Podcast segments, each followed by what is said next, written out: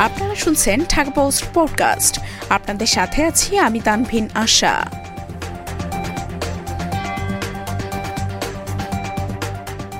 হাতিয়ায় বেড়েছে পাঞ্চাশ স্বাবলম্বী চাষিরা।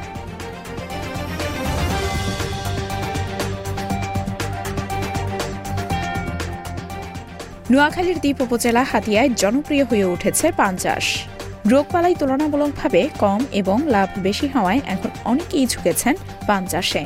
এতে কর্মসংস্থান হচ্ছে স্থানীয় যুবকদের। ফলন ও দাম ভালো পাওয়ায় খুশি পান চাষিরাও। সরেজমিনে দেখা যায়, উপজেলার চরকিং ইউনিয়নের তাসপাড়া সহ আশেপাশের এলাকায় প্রচুর পানের পরজ গড়ে উঠেছে। এখানকার মাটি পান চাষের জন্য উপযোগী বলেই স্থানীয়দের মূল জীবিকা এখন পান চাষ। বেশিরভাগ হিন্দু সম্প্রদায়ের ক্ষুদ্র চাষিরা বংশ পরম্পরায় এ পেশা চালিয়ে আসছেন।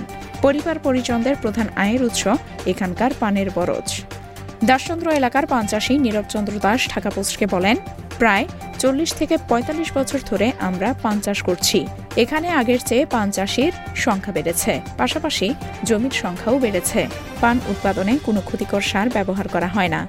আগে মাটির ঘর ছিল, এখন টিনের ঘর হয়েছে। শুধুমাত্র পান চাষ করেই আমরা লাভবান হয়েছি। আমাদের দুই ভাইয়ের এখন একশো ত্রিশটি পানের বরজ আছে।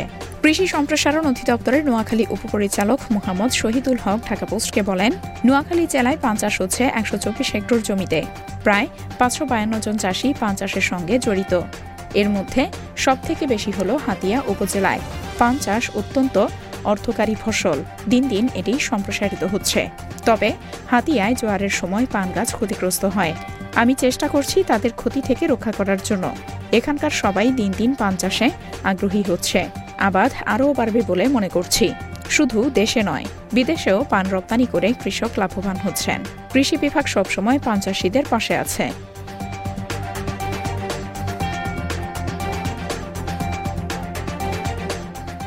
এতক্ষণ শুনছিলেন ঢাকা পোস্ট পডকাস্ট।